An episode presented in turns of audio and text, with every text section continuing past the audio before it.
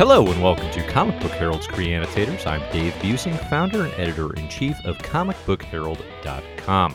Today I'll be talking to one of my favorite creators in comics, Mark Russell, about his works, including Billionaire Island and Second Coming from Ahoy Comics, as well as a handful of comics that he's written for DC and elsewhere throughout the years.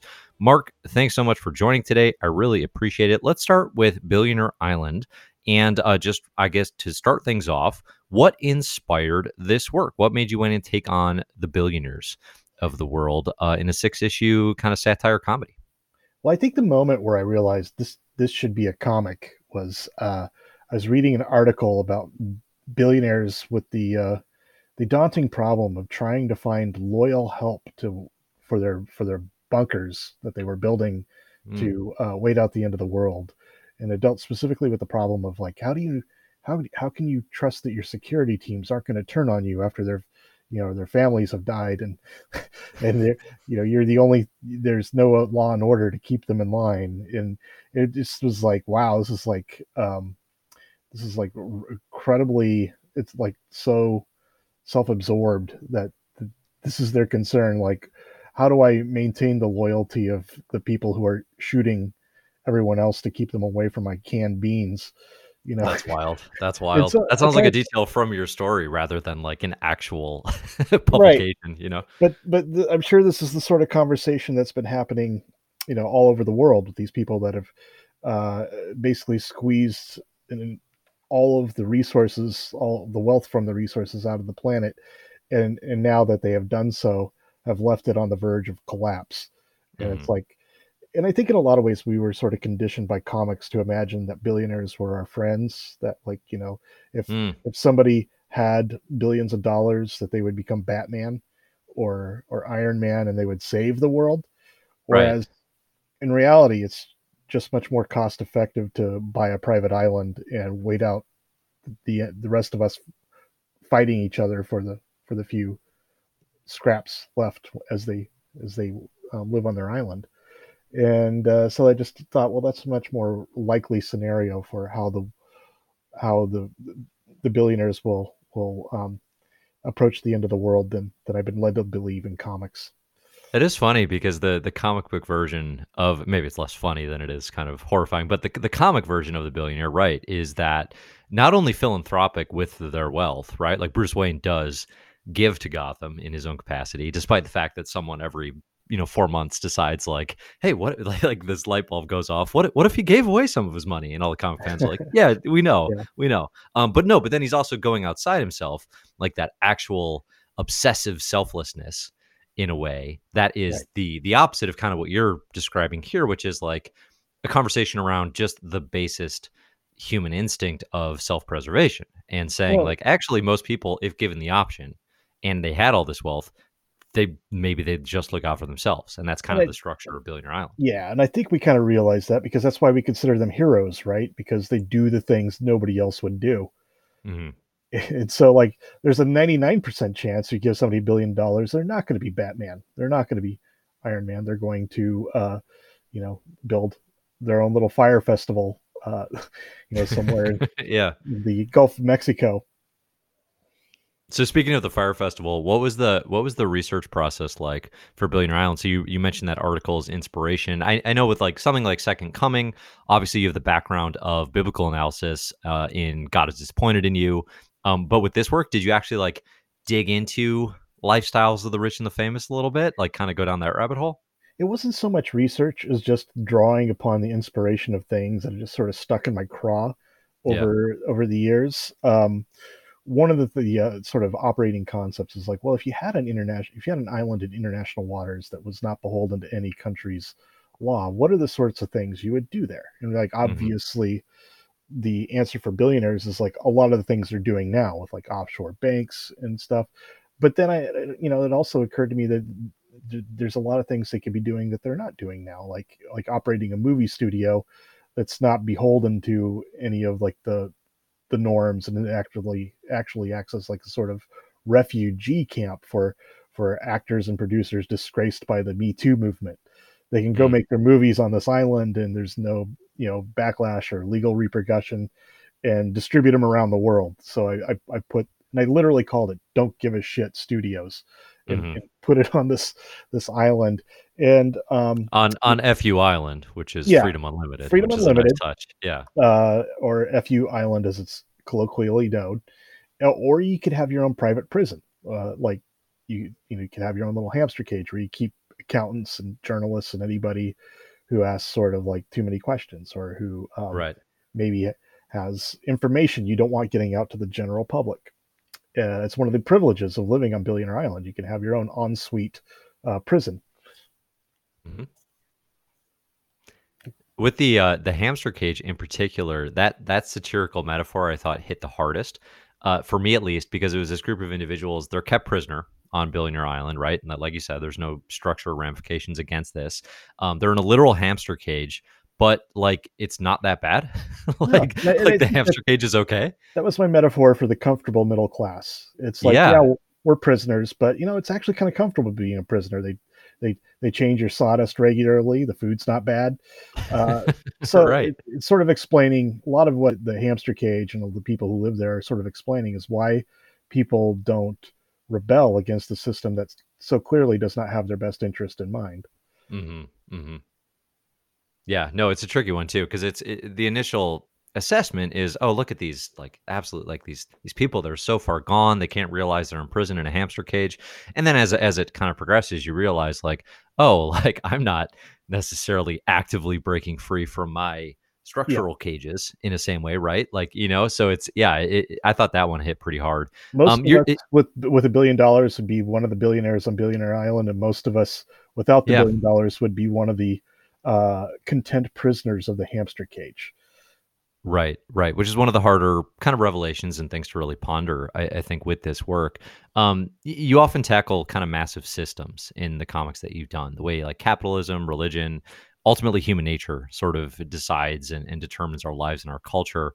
Uh, with Billionaire Island, I was impressed again that you find like it, the six issues tackle wealth inequality, but there's also a heavy focus on the impending kind of gradual apocalypse of climate change, of, of population growth, of all these things that are coming, that are real and are happening. What what went into the world building? Um, you know, kind of like because you have this advanced sort of apocalyptic future that is outside where we spend most of our time, which is on Billionaire Island. Um, but what was that process like working with you know artist Steve Pugh and, and building out that world? Well, working with Steve's always great. I worked with him on the Flintstones, and he just takes what I do and makes it like notches it up like so it's ten percent more absurd, which I I really appreciate. But you know, in terms of building the world itself, I, you know, I kind of lazily just imagined what like today's world, but like thirty years in the future. Uh, Yeah. and and I think that's what usually dystopian writers do is they imagine current trends continuing for a few decades and what would what would that look like? And so that's that's kind of all i did to have to build this world where there's you know florida's mostly underwater and Right. there's um, private islands with hamster cages and uh, and um, offshore banks and movie studios. It, it didn't take too much imagination i'm sad to say to to actually construct billionaire island. Uh, i i think that in a lot of ways um, the one thing that maybe is is uh, different about this dystopia is that I think most of us who do live in dystopias don't tend not to realize it. Mhm. You know, and Mhm. I think that this is very much true. And the people of that world, the overwhelming majority of them, don't realize it's a dystopia. This is because they've been in it so long. that This is just life. Uh, that and they don't they don't imagine they're in a dystopia because culturally we have come we've been programmed to think of dystopias as sort of like drab cold places like east germany or something. Whereas in reality an american dystopia would be very colorful. It'd be you know be all kinds of products all kind you know it'd have like you know miami would still look like miami you know it would, so i think that's one of the, the the ways in which we have sort of been we have self-deceiving and not thinking that we are devolving into a dystopia because it's still feels kind of nice. It still looks pretty good. Right. And well, and to the theme of this book, like it feels pretty good for the people who can afford for it to feel pretty good. Right. And I, I think that would continue e- even as, like you said, like Miami's literally underwater. Um, Eh, do you eh, you're reconvening like you were talking about here with Steve Pugh and the same creative team uh, who you worked with on the Flintstones, which was a amazing, amazing DC Comics work that yep. came out and I think shocked a lot of people. Uh, almost entirely like initially at least just like what? A flintstones comic is good? Okay i gotta check that out. And then right it's doing all these really interesting things. Did you feel any extra pressure given the reception that that book got and bringing this team back together? Or was it uh, just kind of fun for you? Or did you feel sort of the weight of like oh there's there's expectations for this creative unit now well i i think that ahoy gets more credit for that than i do because i was i had written this not knowing steve was going to be doing the art or chris Chuckry, who also did the colors for the flintstones. yeah. And really brought his a game to billionaire island and gives that sort of like uh taco bell flavored dystopia to uh, yeah. billionaire island that that I, that I was just talking about uh that was really their idea to bring that team back together. And I think what uh, Tom Peyer, who is like the editor in chief at Ahoy, what he was thinking, which I, I think was great, was that um, this is sort of the bookend of the story of the Flintstones. That the Flintstones is about mm-hmm. like sort of the um, civilization at its beginning, and that this Billionaire Island is more about civilization at its natural conclusion. Yeah, yeah, that's an interesting way to look at it because it, it it does feel conclusive by the end, even though obviously I guess that world goes yeah. on. Not to spoil the ending, uh, it's a large question, but the Billionaire Island, like the implication is that such a degree of wealth and of conflating the wealth with a person's worth is effectively beyond saving. I, I think I, I, won't spoil the ending again, but like seeing a system of excessive billionaires held accountable is a, a really challenging thing. And I think the book does a nice job of balancing, of sort of threading like the outcome you want versus the reality maybe is the yeah, way to put it's it. Ultimately without, without suicidal. It. It's ultimately suicidal for the world because you're giving all the resources to deal with the problems to the people who are least likely to feel the problems. Mm-hmm. It's, it's like a human brain that's shut off all its pain centers, and people are like, "Well, I don't, I don't feel any problem. Things are just fine here for me in Dubai. Why should I, you know, give five percent of my thirty billion dollars to, um, you know, fighting climate change to sequestering carbon or you know why should i why should when it's so much more cost effective for me just to build air conditioning mm-hmm. you know um and i think in a lot of ways too it's the it's it's suicidal because um the uh when you have this much wealth and it's not actually coming from like production it's not coming from jobs and from people actually creating new technologies and stuff the wealth is just sitting there waiting to be invested in a bubble. And when you have mm. everybody just investing these big giant balls of wealth in you know businesses that aren't necessarily creating anything, that's when you get bubbles. So really, I think our choice as a species is to take a, a, lot of that money and begin using it to solve the problems uh, that are imminently facing the Earth and that are an existential challenge to the species, or to just wait until it's all lost anyway in a bubble crash. So it's it's like to me it's it's like the the height of uh, stupidity but it we don't seem to have any choice because the people who are allowed to make the decisions uh, don't seem to have feel any um, need to deal with the problems right and it does seem like you know relying on that philanthropy we talked about in the beginning is it, it's just not realistic for every for every amount of philanthropy that we do get Eh, there's been all these stats flying around recently too about like Jeff Bezos, right? Is a good example of this of just like wealth. I, I don't even think I can comprehend. I can see the numbers, but I can't actually get my head around what that would mean. And he can donate enormous sums of money and then sure. there will be these stats where it's like yes and that is uh, you know like 15 seconds of a day for him he earned that in and also if he paid his entire amazon staff $100000 it would equal that whatever the stat these numbers wind up being it's like it is wealth that is almost incomprehensible. Um, do you think philanthropy has a role in this, or do you think it has to be structural? Like it has to be something where the system disallows it. I mean, philanthropy is nice. I don't want to diss philanthropy.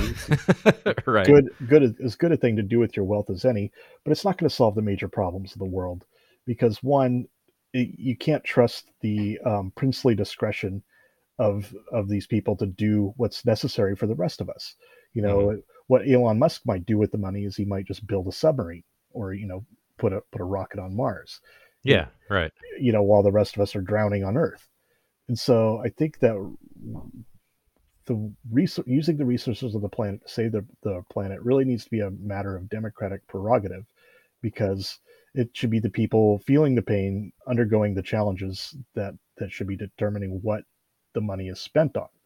Mm-hmm. Whereas somebody in their castle might be so divorced from that reality that that they're pursuing their own interests. They're building operas and you know giant you know glass and steel monuments to themselves when these aren't really what the rest of the planet needs. So I, I think mm-hmm. philanthropy, while while nice, is is just more of a it, it, treats problems that we need to be dealing with like in an all hands on deck situation as sort of hobbies of the rich and wealthy and famous, and and that's not oh that's just the human race not taking itself seriously. Mm-hmm. Mm-hmm. Do you think the the so we're recording this um the Monday after the uh, American 2020 election was uh, called. Do you think for Joe Biden? Do you think the outcome of the election uh, changes any of the? I, I would say anger you put onto the page. Am I reading that right? Like it feels like uh, a work that you are you are. It feels angrier than your other works. Does that sound correct to you? Yeah, it is angrier, and I think it's also um, perhaps more despondent. Um, yeah, less hopeful but I hope I remedy at the at that at the at the end, and I do offer a little bit of hope uh, because I I think it's incumbent upon people like myself, uh, especially like satirists, not just to offer critiques, but to give also like what you think the solution should be, what you think, mm-hmm. where is there a way out of this cave? It's not enough just to laugh at people for living in a cave. And I hope I do that a little bit at least with this project. And yeah, I think that part of getting out of the cave is creating a system that is more responsive to the majority of people and where and the, the, the challenges we're facing. So I think that mm-hmm. the last election, with the will of the majority finally being, you know, winning out through our election system, yeah, we're we're able to maybe see the light at the opening of the cave, and now we can begin to crawl out. Okay, well said. Yeah, because it's right. It's not a it's not an instant solution, I think, by any measure. Um, but it is. There's less of that feeling of of the literal supervillain rich guy getting away with murder. You right. know, um, it just it doesn't quite feel that way. At least in the few days as we're as we're recording this, since it happened. Uh, so Billionaire Island, it also launched more or less in conjunction with like the shutdown um, of the pandemic in in America, at least, like in March. There's a fair amount in this work about like about devastation and specifically engineered viruses impacting the globe. Did you once it was released, did you worry about the timing given that content? Um, obviously, it's not something you could have predicted, but does that feel uncomfortable or, or strange? It just felt a little ironic, you know, because yeah. it is a comic that's at least partially about a pandemic that was interrupted by a pandemic. So yeah. there's nothing I could really do about it. But yeah, it was kind of disappointing that, you know, after issue one came out, there was a three month hiatus on the comics industry. So yeah. people wanting to pick up, you know, it's it's like reading the first chapter of the book and then putting it in your bookshelf for you know for three months. It's you know it's hard to convince somebody to go back to the bookshelf and open it up again and read chapter two. But I'm hoping that like um, because it is timely, because it is so much about what our world is going through now, and because uh, there is we now see light at the opening of the tunnel, and we can begin coming out of the cave, that perhaps there will be renewed interest in things like this, and that maybe uh, people will will read it in book form. Yeah, I, I, thought it was a really nice time to come back and revisit it. Actually, my my mood was more in a position to want to read it i have to say uh, rereading it yeah. for this interview. And then also like you said now having it all come together. So all six issues will be collected here. And uh, i think it'll be in shops the week of november 18th uh, via ahoy. And of course you can find it uh, you know anywhere else that you're, you're looking for your comics. But um, yeah i think reading it as a collected edition i think there will be renewed interest. I've seen pretty good like critical reception. And then obviously you know doing the the interview circuit and talking about it here uh, hopefully people can check out all six issues as a whole. Do you it, it feels like a complete story to me. Do you have any intention of revisiting this world, or is that something you have kind of in the back of your mind? It's possible. Uh, I've already been sort of batting around some ideas for a follow up with with my editor. Mm-hmm. Uh, I don't want to give any spoilers because anything I say about it will give away things that happened with the first one. But yeah, I think there's mm-hmm. there's room for a second one if if we can get the team back together. Nice, nice, very cool. Uh, speaking of series that I would like to see uh, come back together, a Second Coming. You write a really good Jesus, I have to say. So, Second Coming It's been is. Uh, thousands of years since someone's written a really good Jesus, so I think we are good. I, I take that it was time. Yeah. Yeah. absolutely. It was time. Second Coming is the story of um, it's Jesus returns to Earth, and he kind of pairs up with a Superman analog, uh, the superhero, and it's so it's like a superhero Christianity crossover of sorts. And it's eh, I really dig this book. Um, the sixth issue came out in January 2020. I'm curious. I, I know you've written um, "God is disappointed in you," which is like a what's the word? It's hard to describe, but it's a summary of the. Bible, Yeah, it's a a retell- retelling. I, I, yeah, it's the way I like to describe God as disappointing you is it's the Bible is as um, told to somebody at a bar. It's like Okay. Yeah. Yeah. every every book of the Bible condensed down to two or three pages, very easy to understand, and it incorporates a lot of the historical context that's not in the actual Bible, but you that which you got to have to make sense of it. Yes. Yes. So- No, I I truly I I turn to that every few months when I'm like trying to remember what happened in a story because I'm like this language is is so much more useful to me. Um eh, so given that background, what's what's your own like was that were you immersed in religion growing up and is it something you've you've just kind of always been on your mind or did you come to it later and you're like I just this whole thing fascinates and bothers me and I just need to dig in. Yeah, I was raised in a very religious family, uh, Mm, fundamentalist Pentecostal, um, and I left it pretty early on. Just seemed ridiculous to me, and so I I, I assumed that the Bible and and Christianity was was um, just a bunch of nonsense because it, know, I, I, so much of what was taught to me was nonsense. But it wasn't Mhm. until I started working on God is disappointing you that I really kind of rediscovered a lot of value in the Bible. And that I thought, wow, Mhm. there's actually a lot more uh, wisdom in this than I than I than I had imagined, and I just sort of dismissed it. As as a friend said to me, I was like a guy who um, had a bad barber and so gave up on haircuts mhm. you know and and so it was really kind of um, cathartic and therapeutic for me to write god is disappointing because it helped me recover a certain amount of my relationship with the bible and then i realized that largely i what i knew about the bible growing up and what had been taught to me was a very small insignificant percentage of the bible and just the Hmm. parts that they found particularly useful to them the things that were you know and i think this is why i originally sort of like smelled a rat with my religious upbringing was because I felt like I was being manipulated.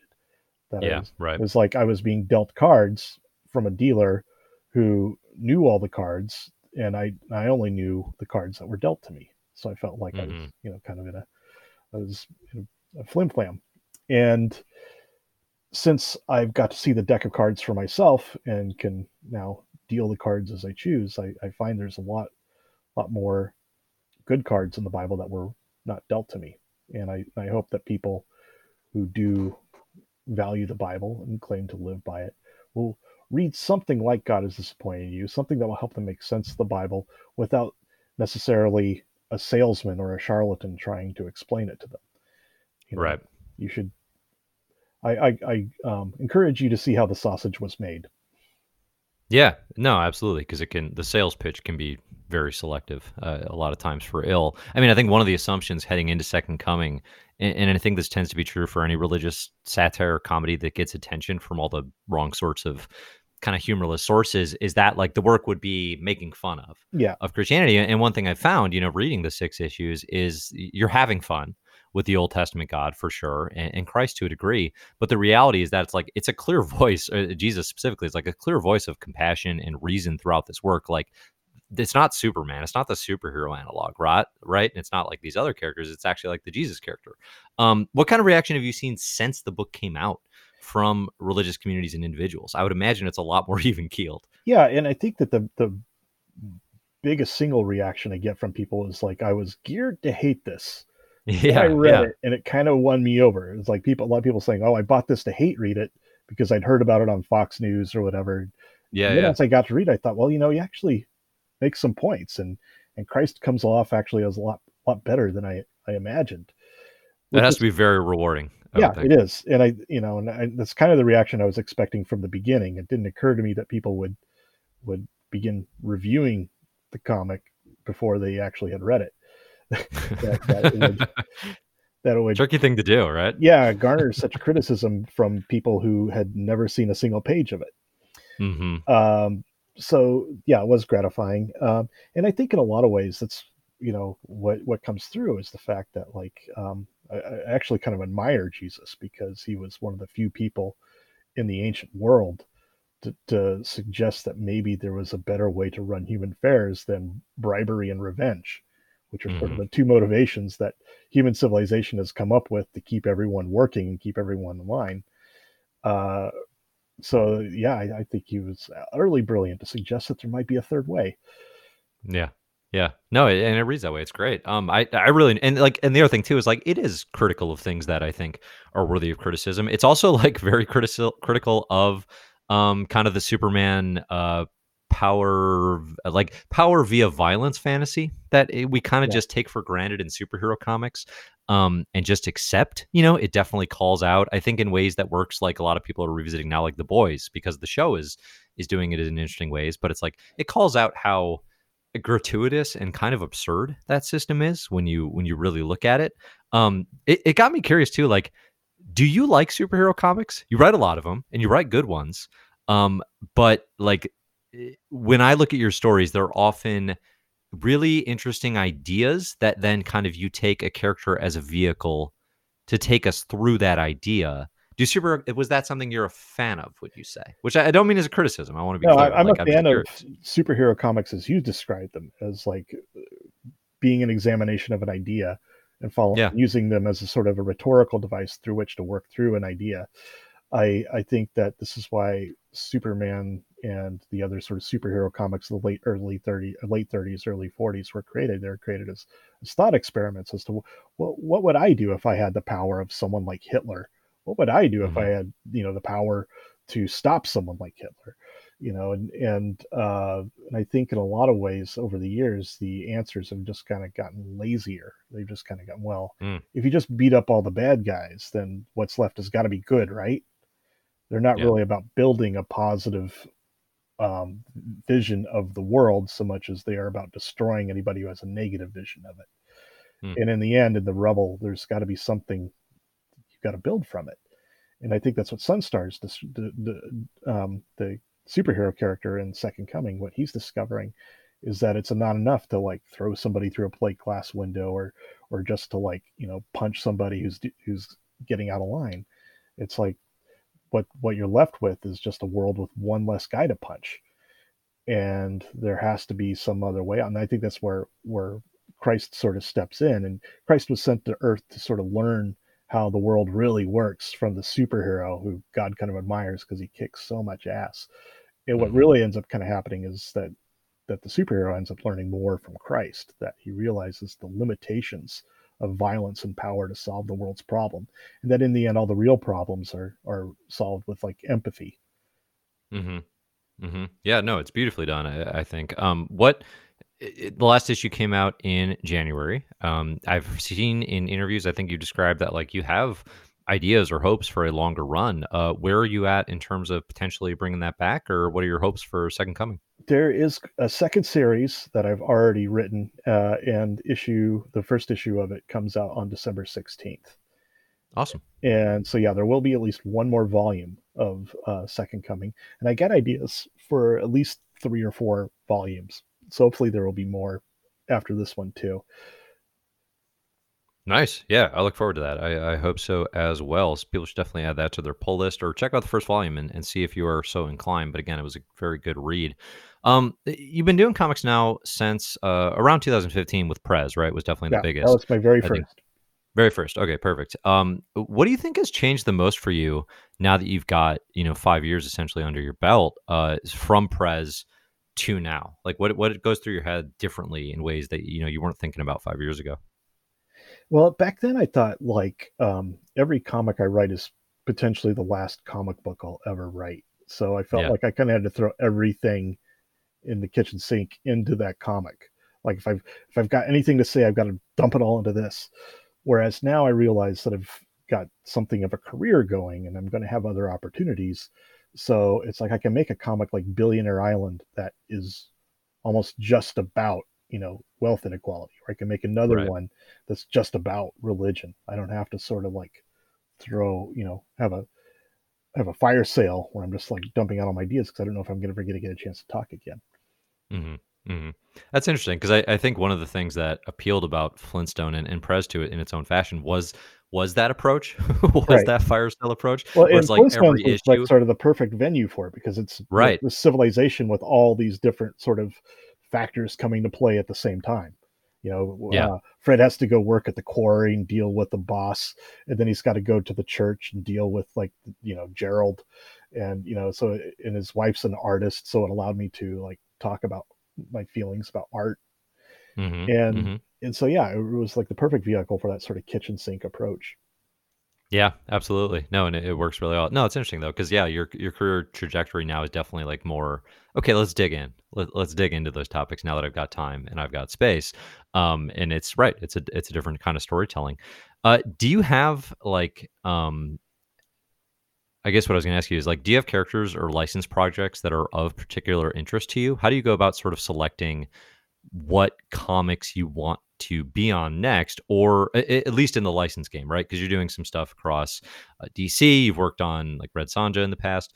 Um, is it something where it's just the opportunity rises and you take it, or do you actually have like certain kind of criteria that it needs to meet? well for the uh the intellectual property that's owned by the big two um the franchises it's more about what other editors and things think I'd be right for. And they come to me with Mm. suggestions and then like, or sometimes like uh, possibilities. And I, and I tell them like which ones sort of like resonate with me.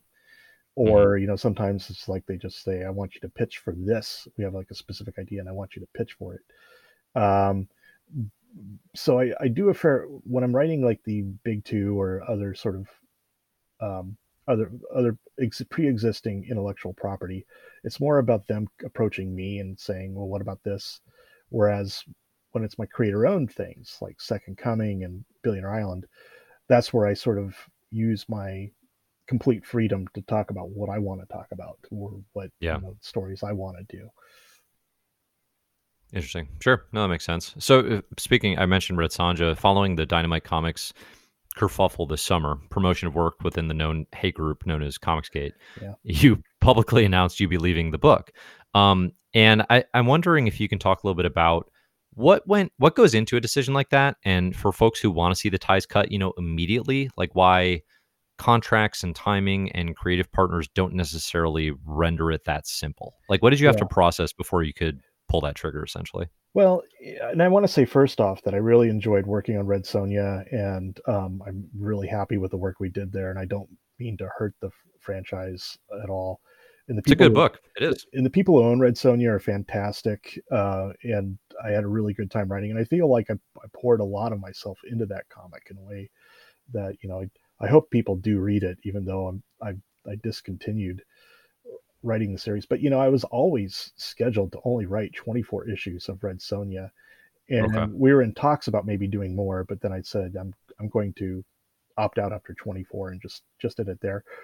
And yeah, it was large. It was the, the decision to not do any more because I didn't want my work sort of being. It, what, what killed me was just seeing my work associated with Comicsgate and being sort of promoted side by side with it, knowing, pers- having personally seen these people harass other trans creators or you know women creators that Mhm. I I some of whom I know personally and some of whom I don't, but just to be associated with what has been like sort of like a, a movement built on harassment and then dehumanizing people, it just just made me sick.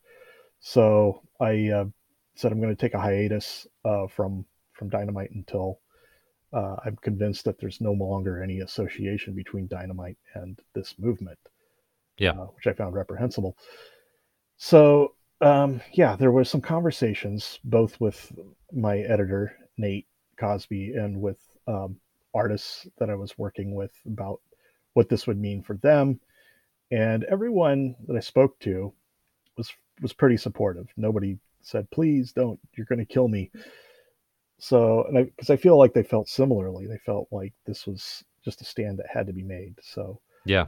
I mean, it would have been a much more difficult decision if somebody had been sort of like if you do this, I will be destroyed. But Yeah. luckily, it never came to that. Okay. Okay. Good deal.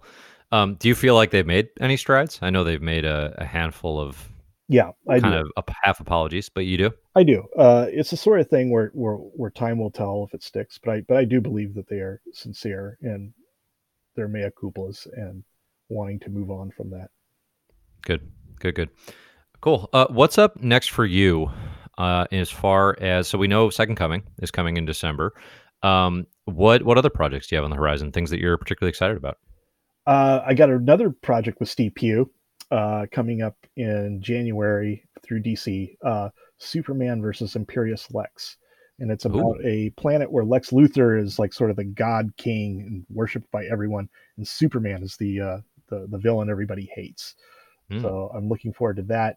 I've got some other things which c- cannot be announced. Is yet, that part of Future State? Yeah, yeah. Is that it's part of that line? Future State. Very cool. And I got some upcoming projects with DC, Marvel, and other publishers that I uh, just infuriatingly can't discuss yet because they haven't been formally announced. Right. Okay. Will that be your first Marvel work? I think it would be, right? Well, I did the, the Captain America uh, one shot, the snapshots uh, with Oh, right, right. the, More Kurt recently, yeah. line, and that was a that was a great experience. So I think that they they tapped me for another project which I can't discuss based on that. But yeah, I had a great time working with him and working on the the Captain America snapshot. That was that was my first Marvel work. Awesome, awesome. What was it? What was it like working with Kurt Busiek in terms of like him curating that line? Was it was it a very different kind of comics creation experience It's a very the, different experience for me because I'm Yeah. working with somebody who knows what they're doing. Uh, I mean, I mean, not to say that other people I don't I've worked with didn't know what they're doing, but I mean, other- this is the first time working with another writer who, Yeah. who unlike me, knows what he's doing. And so it was really kind of cool just to sort of pull up the stool and listen to him talk about like effective comics writing because you know I'm, I'm like as you mentioned I'm still pretty new to this game so it there's so much that I just sort of like I think in a way it's been my charm the fact that I don't know what I'm doing the fact I'm just sort of like telling a story as it seems natural to me and not really caring about the um, the vagaries of comic writing. But a lot of those vagaries are there for a reason and a lot of the things he said to me really were make sense. One thing he told me which is small but sort of blew my mind was that like uh, when you're writing sound effects in your scripts they shouldn't have punctuation because they're not words they're sounds sounds don't have periods and exclamation points and it's like wow he's so he's so right i never That's interesting. thought about I that feel like you see a fair amount of exclamation points Yeah, on, on sound effects. Yeah. but apparently that's that's rank amateurism uh, so, so I stopped putting punctuation in my sound effects, and yeah, just little things about like um, what to look for in the uh, the the lettering draft stage, and just I just felt like in a lot of ways I got this free masterclass series from Kurt Busiek, and yeah, and I just like enjoyed talking to him too. Very cool. Very cool. Uh, if you could recommend uh, something that you're reading now, have read recently, that other people should check out, what would it be? Could be comics or otherwise. Well, because Halloween was too long ago, I've been reading a lot of Junji Ito. Uh, okay, yeah. I, I read I read Gyo, which was I thought fantastic and one of the probably the creepiest thing I've ever read. And Mhm. I I read Smashed, his collection of like thirteen shorts. Uh, and, uh, yeah, it's I, I recommend it all. It's it's all fantastic. Uh, also, uh, reading um, Eric Shanower's um, Age of Bronze, his story about the uh, the Trojan War. I'm on volume three of it, and it's really expansive and epic, and I, I highly recommend that as well. Nice. Very cool. Good, good. All right. So we've got Second Coming coming in December. We've got Billionaire Island will be out the week of this uh, podcast release, the week of November 18th in shops. People should check those out from Ahoy. And then, of course, we'll look for more from you from uh, DC and Marvel, it sounds like, in the coming days. But I think otherwise, is there anything else you wanted to plug? No, I think that's it. I think we got it. All right. Perfect. Thanks, Mark. This was a pleasure, and uh, I appreciate you taking the time. Yeah, thank you, Dave.